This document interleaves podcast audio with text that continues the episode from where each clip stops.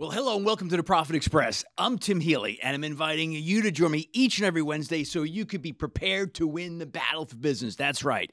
So, hey, thanks for being on board today.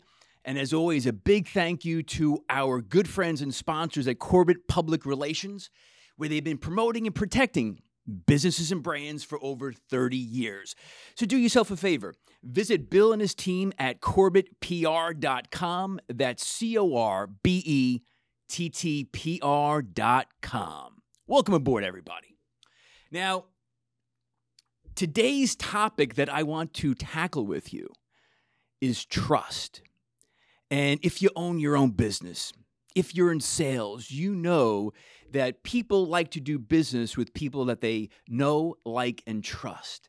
And I think that third element, trust, is particularly important because let's face it, when you're out there trying to win the battle for business each and every day, you know and I know how difficult it is to get customers. It takes time, it takes money, it takes talent. And then when you have them, you and I have to consistently deliver on that promise that we've made to them.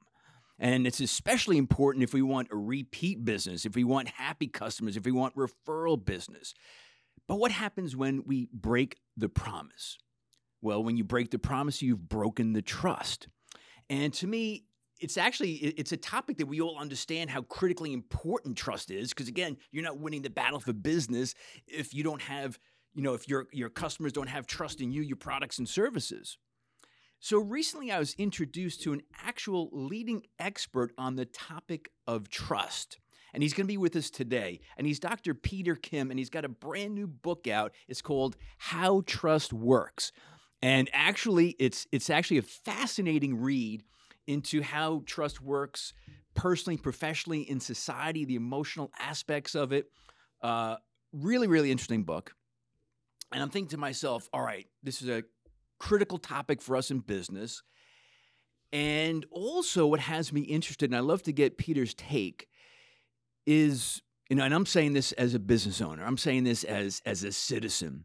It seems to me that probably since that crazy 2016 presidential election, with social media and media just getting what seems like out of control crazy, and of course the pandemic, what has been the real impact of those elements on trust in society? And then what does that play and what does that impact in business in general?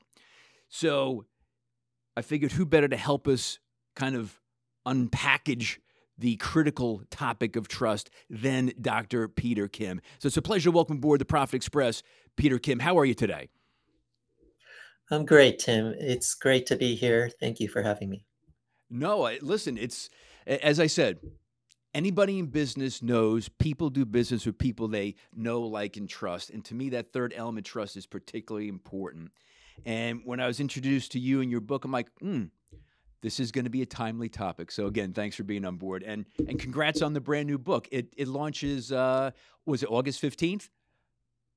That's right. This Tuesday. Awesome! Congratulations. Um, so you know you're you're you're a professor. You're out of USC in California. Uh, I'd be interested. Let, us just kind of start start off talking about how does one become a leading expert in trust repair? That's interesting to me.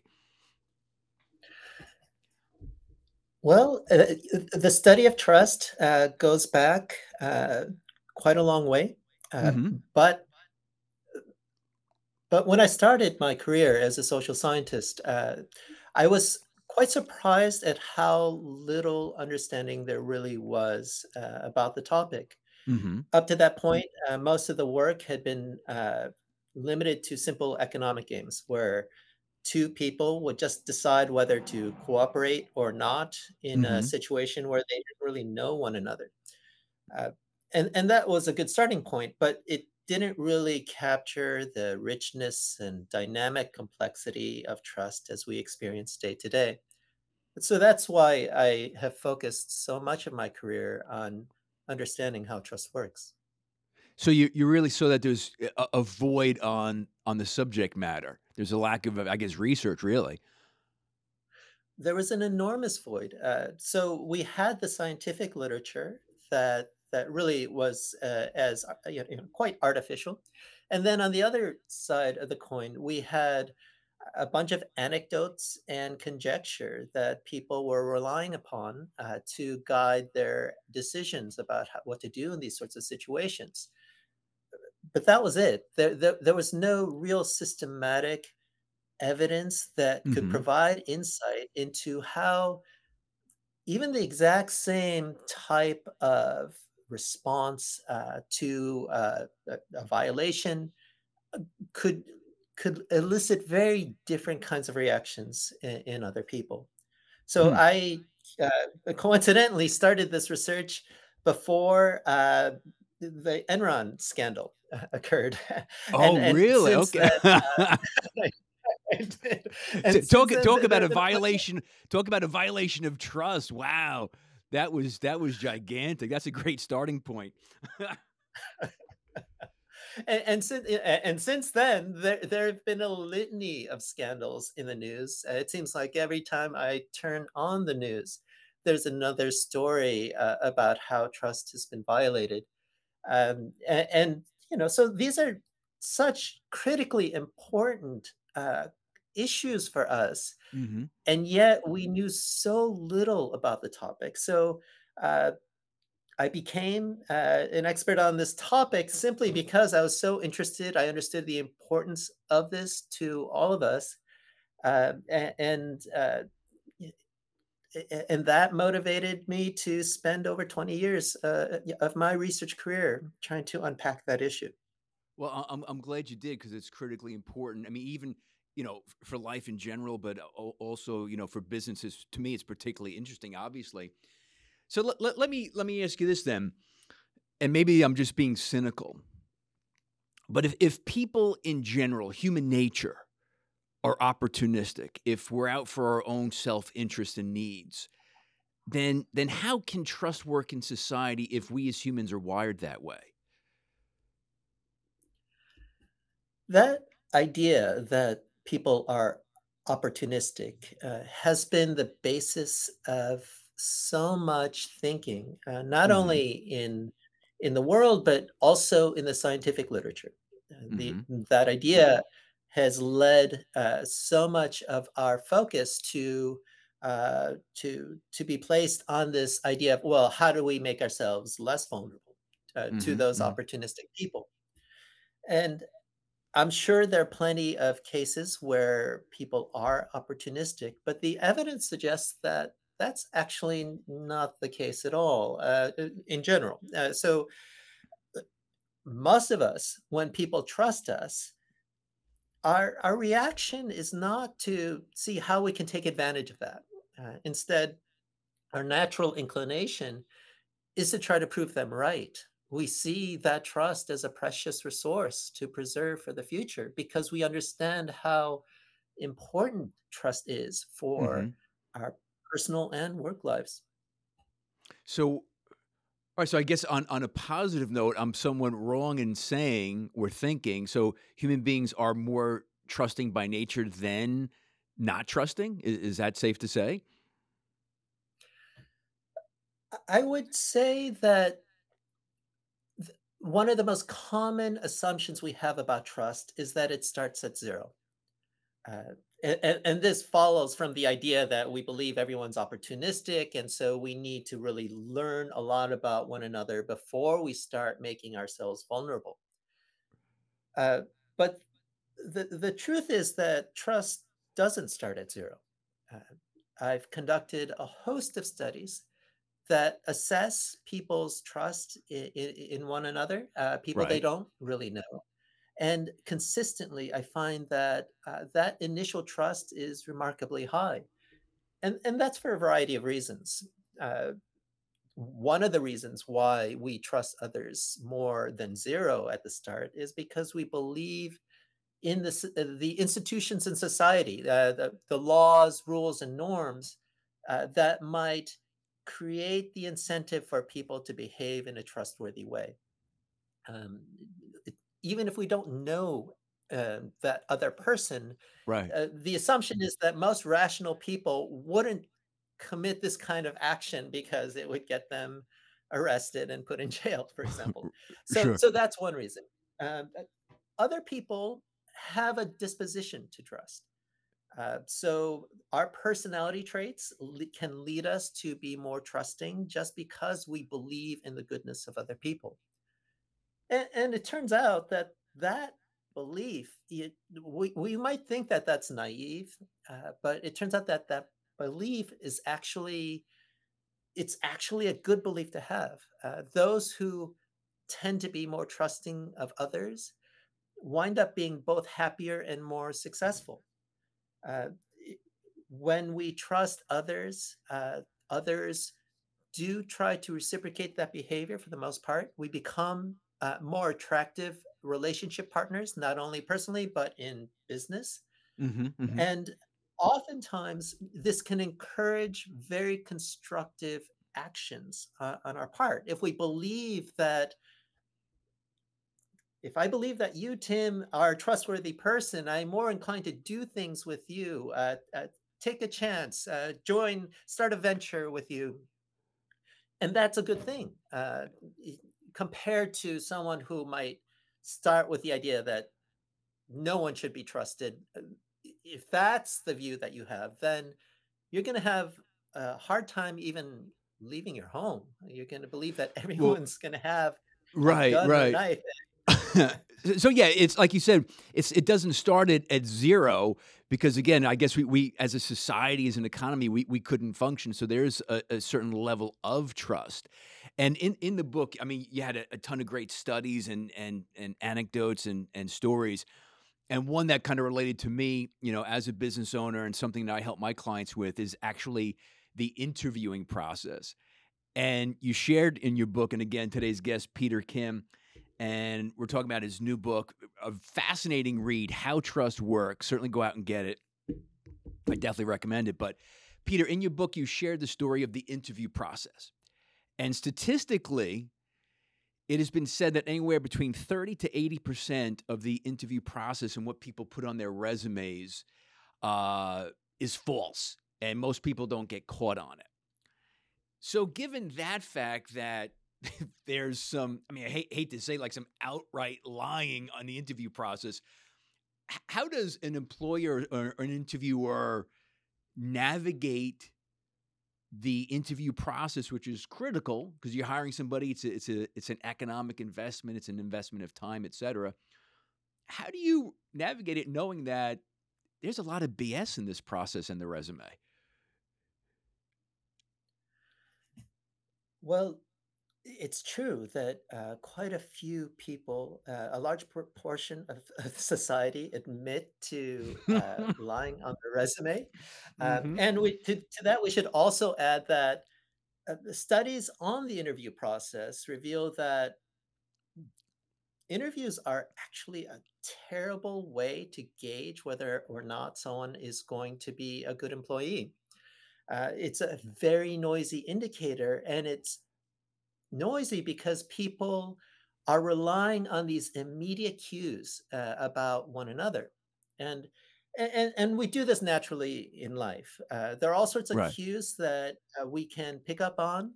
Uh, things like well what do you look like? Uh, how well spoken are you? Are you uh, from uh, the, the same part of the country that I'm in, and, and so on. So we, we gravitate towards these these signals that we use to gauge whether or not someone is going to be good or trustworthy. A- a- And and the problem there is that those cues tend to be quite wrong. Uh, what we found through these studies uh, is that people, despite all of this, they, they exhibit surprisingly high levels of trust in, in the people that they're interviewing.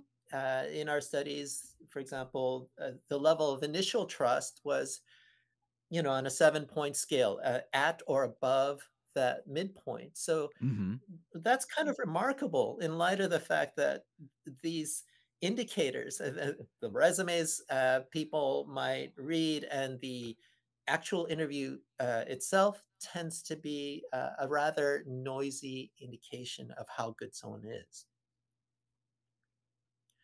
So, so it, it, I guess getting back to your question of yeah. what do you do about that? uh, I think that's where uh, we can rely on certain things. One, the, there, the fact that there are systems in place that allow us to put that trust in, the, the people that we're hiring uh, mm-hmm. more broadly. So, for example, uh, knowing that if that person was caught having fabricated these details on the resume, that that right. person would would be caught and and probably fired. Yeah, uh, yeah. That knowing that is enough to give you some assurance uh, that people will will not go to extremes and, and, and, add all this crazy stuff to the to the resume that are are completely uh, off the mark. They might fudge a little, and, and, and, I think this this gets to how most people uh, in life. Uh, there's evidence that suggests that most of us want to be seen as good people. Uh, right. W- we might uh, fudge a little, uh, but for the most part, we don't go to such extremes where we are completely taking advantage of a situation. Uh, so that's so, so one what, element. So, what, but what's interesting, Peter, though, is so even though a lot of people nowadays know because they've read about these studies is that you know the fabrication and the misrepresentation on resumes if I'm hearing you right, and I think it's interesting, the interviewers still come to the interview with a pretty decent level of trust in this candidate. Is that is that safe to say? I think that's right. Uh, we believe that the systems uh, are in place to protect us if, for some reason, the candidate uh, would do it something egregious, really make up something up uh, that is uh, completely out of bounds. for someone pretending they have a medical license when they don't, for example, or, or having some other training that they really right. don't. right, right, right, right. Uh, so, so those kinds of things, we believe that the institutions around us and society at large will protect us from someone that will do that because it would be kind of uh, foolish for them to to try something like that. So again, it, it gets back to what you said earlier. It, it's it's our own beliefs in society, the institutions, government that kind of help you know guide us and give us a certain level of trust from from from the onset, basically.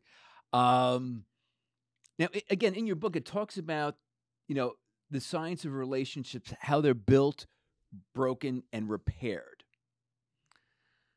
So again, if we kind of go back to business, and you know when we sell a customer and you know we have a promise you know as a business you know they bought a product or service and we have to deliver on that promise.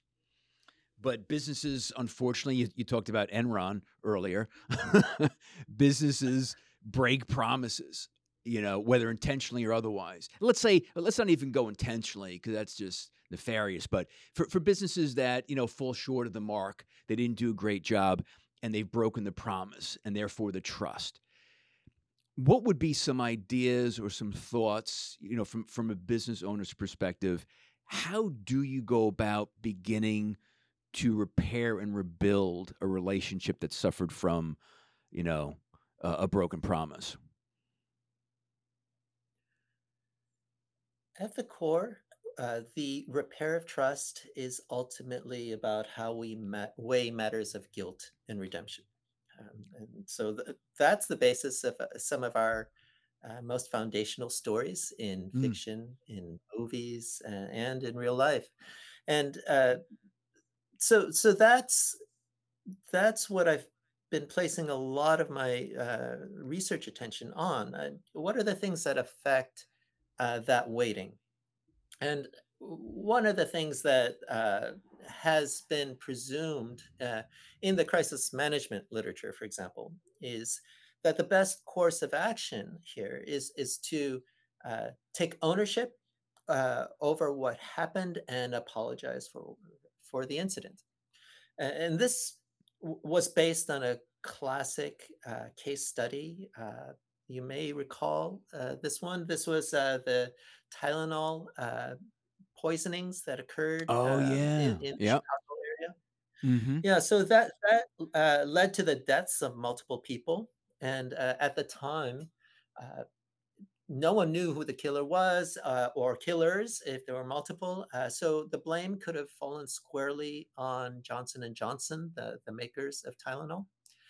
And uh, so what did what did Johnson and Johnson do? They they they basically issued an immediate recall, pulled the Tylenol from the shelves, and uh, issued warnings against taking the Tylenol.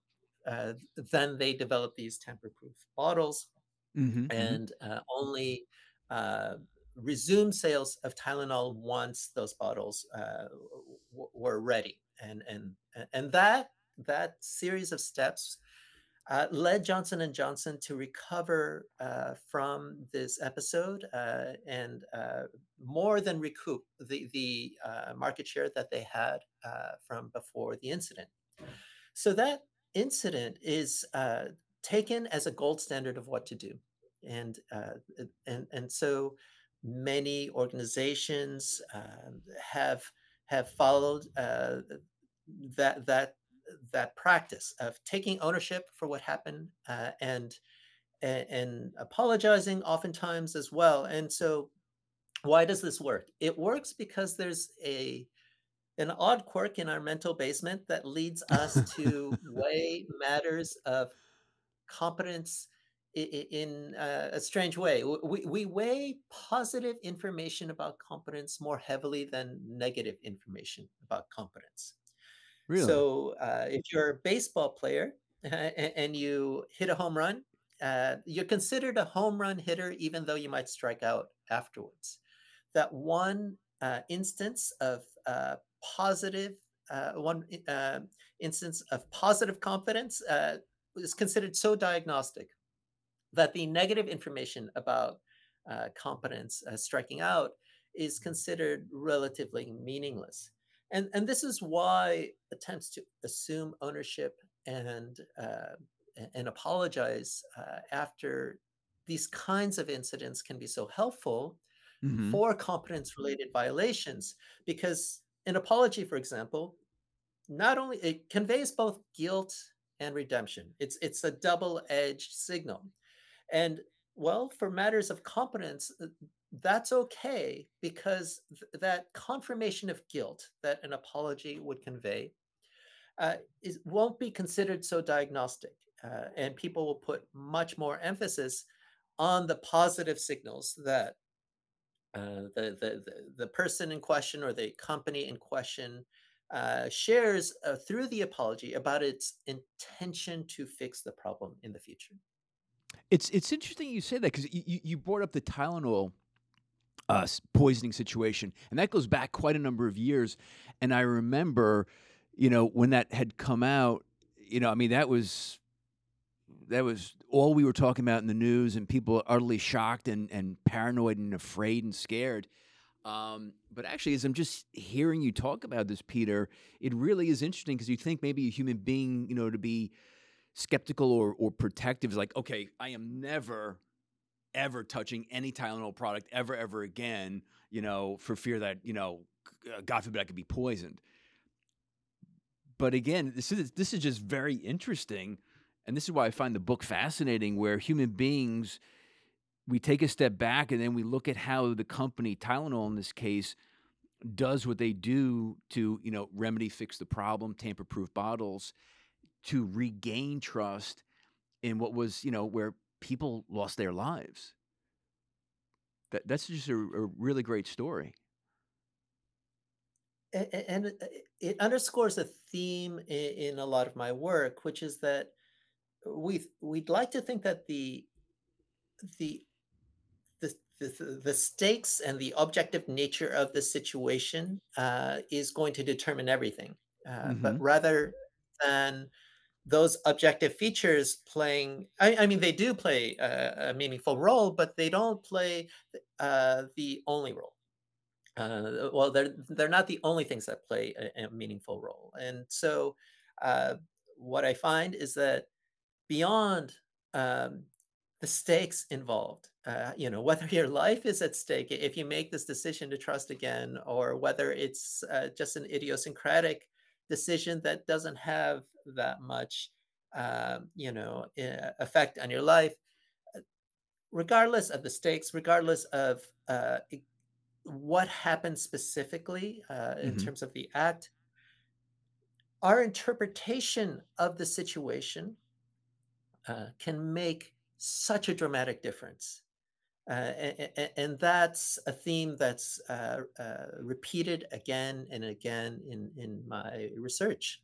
That things that should have really very little to do with this decision to trust often make an enormous difference uh, because of you know, things that are in our mental basements, things that uh, we assume uh, about one another and about how this process right. works uh, that may not necessarily be correct. So,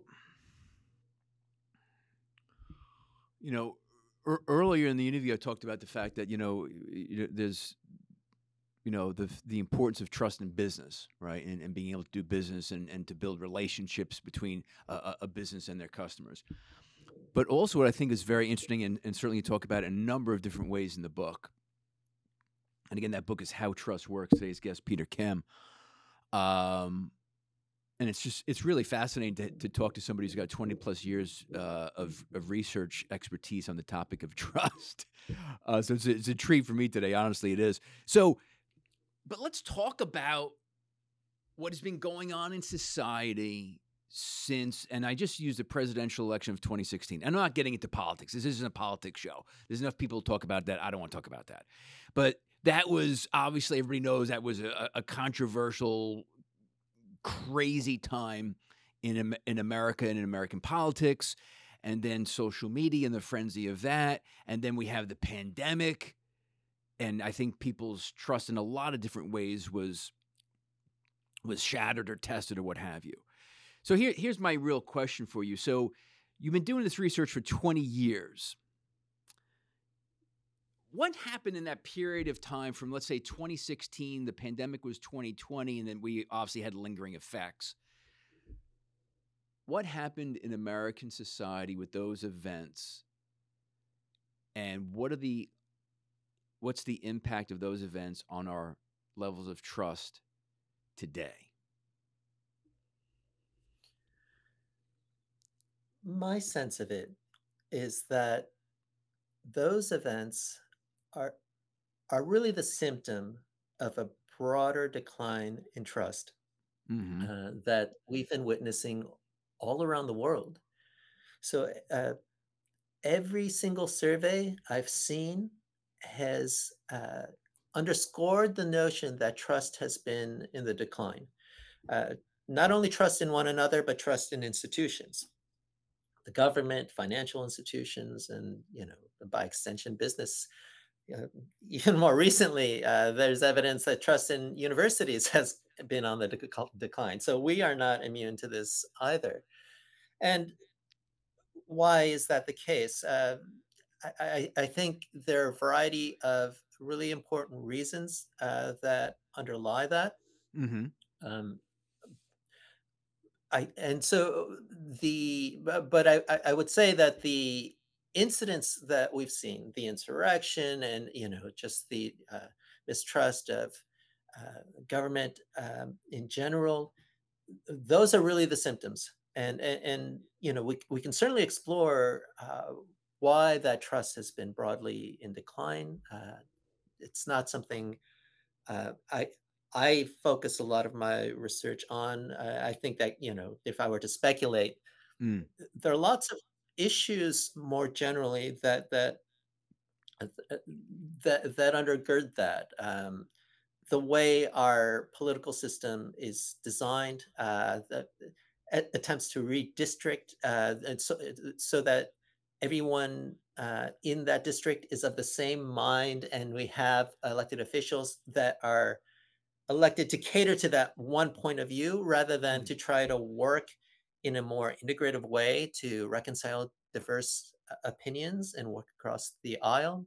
Social media streams that are focused on uh, really uh, ramping up the volume on a particular point of view rather than taking a more integrative view that, that looks at different perspectives and helps us realize that we, we may have certain opinions, but other people have different opinions that may be legitimate. And, and, and, and that kind of conversation or that kind of awareness can, can stir a conversation uh, with one another where, where we can start coming to terms with those differences. But right now, we're not coming to terms with those differences.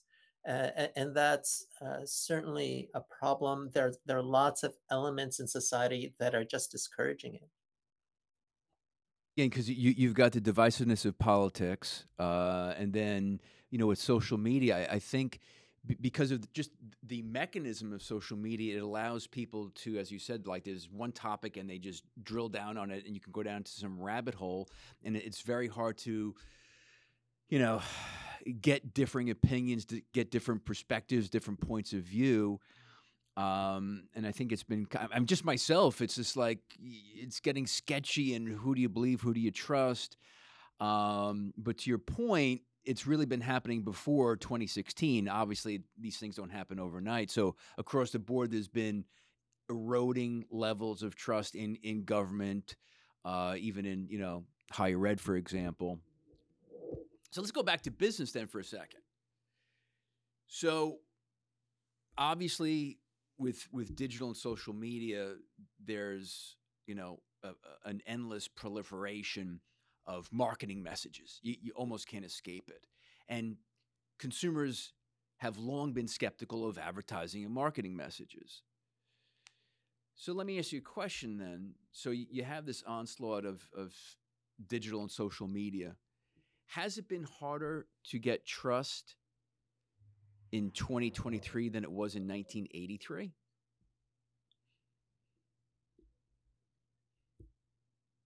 My view is that we are not having more difficulty trusting others at first. I think the mm-hmm. bigger challenge mm-hmm. is that because trust is so fragile and so easily violated, uh, that is a, a, a very uh, very common experience. And our problem in society is that we really know very little about how to repair it.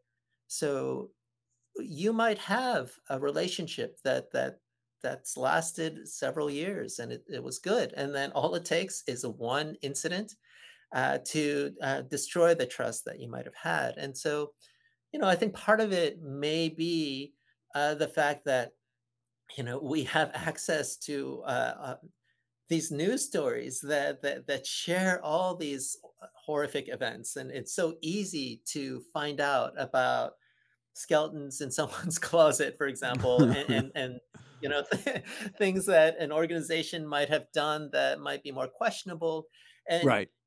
and when those things happen what we don't have is enough of a dialogue to really parse that uh, to to make sense of what does that mean in the context of that incident? Mm-hmm. Mm-hmm. Uh, what are the different views people might have about why that incident might have happened? Uh, and, and, and instead, what we have is each person tuning in to their own social media stream uh, to to uh, reinforce the idea, for example, that this organization or person may should not be trusted, that they were never trustworthy, and they fooled us all, all along. Mm. Uh, and, and, I think this is uh, a pervasive problem. We keep being exposed to these news stories about bad behavior or seemingly bad behavior. And uh, it, it turns out here, another aspect of our psychology is that we are quite willing to believe even unfounded and erroneous allegations about one another.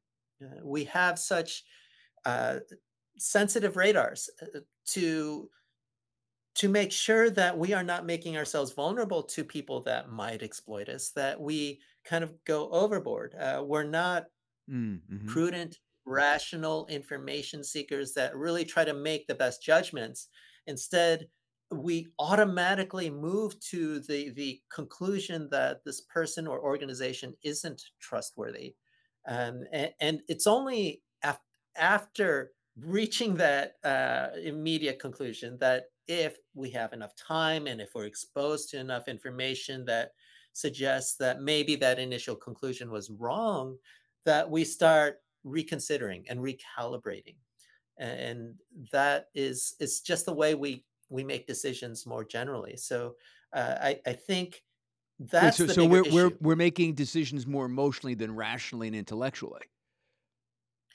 Absolutely. Uh, so th- that is our our tendency to to first reach these knee jerk reactions, Right. uh, a- and then maybe in some instances we will take the time if we have it uh, to to probe more deeply, and if we're exposed to information uh, that might challenge our initial views, uh, but that takes effort. It, it takes time and effort that a lot of people don't have, and that's why uh, we need more. M- more. That's why more needs to be done uh, to spur that kind of deliberation. You know, if we were if we were to think about the criminal justice system, for example, we have elaborate mechanisms in place to address the fact that some people may be accused of something and may actually be innocent Sure. uh, or and and you know those mechanisms involve you know a, a lot of information um, uh, exploration uh, information sharing and uh, uh, lawyers to you know and, and juries and, and so on and, and even then we are aware the, of the fact that those jury decisions can be wrong and, and so uh, that's our system uh, at, the criminal justice level uh, but when we operate through the world as individuals we don't really do that at all. Uh, we we reach these knee-jerk reactions, uh, and then the onus is on the situation to convince us to revise that initial opinion. hmm And uh, unfortunately, too often nowadays, there isn't enough uh, impetus for us to do that. And I think one of the things that really uh, makes that worse is the hmm fact that we're less meaningfully connected to one another than we used to be. So Huh. one thing that um, that's been underscored by the research is the notion that if you have a stake in maintaining the relationship with another person or with an organization, uh, you're going to be motivated to look for that kind of information. You're going to be motivated to see the other side of the coin and and and find reasons why that initial accusation may not be true, uh, and to really delve more deeply into the situation. And nowadays, you know, when all of us are at home and and, and less connected to one another, and and it, it turns out that most of us have very few really strong relationships. Uh, we have a lot of weak relationships in society, and and that can make it easy for us to just say, "Hey, we're going to cut loose and uh, break that tie and just move on to the next person or the next organization." So there's less motivation to really do that deep work Hmm. than maybe there used to be. So, th- so this is interesting. So, everything from social media, which separates us, remote work, which separates us, that gives you less connection to the relationship, less connection to the relationship. You're not going to be as invested in it, and there could be less trust. Uh, and you said earlier, if you have a stake in that relationship, it, it sounded like I, I want to understand this one. So, Peter, correct me if I'm wrong. If you have a stake in a relationship, personal, professional, would you be more objective to you know maintaining and helping grow that relationship? You're going to be invested in trying to find ways to make that relationship continue. If you Right. value the relationship, then you're going to seek out information that might suggest that maybe that accusation wasn't correct, or or maybe there is a broader context here that I need to hmm understand. and then you're also more inclined to see what might have happened as a competence related issue, as a mistake. Uh, so that if they do apologize, then it's going to be more effective, that apology. Um, if you don't have that inclination, then it's easy to infer that if this this party is guilty, then it must have been intentional. They're not good people, Right. not good organizations, and you're it makes it easy to just cut the tie and move on. And so, yeah, having having that stake, uh, building a, a kind of relationship where people have a stake in maintaining it uh, can be an enormously important re- resource that keeps people connected and maintaining the trust that can be so important. So this is. I want to thank you. This has been a, a fascinating conversation on on what, what's obviously a powerful topic for for all of us, personally, professionally. So you've done this research for over 20 years. You've just written your book again. Congrats on the new book, How Trust Works. Um, in all of your research, what is the one thing that you have learned about trust with human beings that surprised you the most?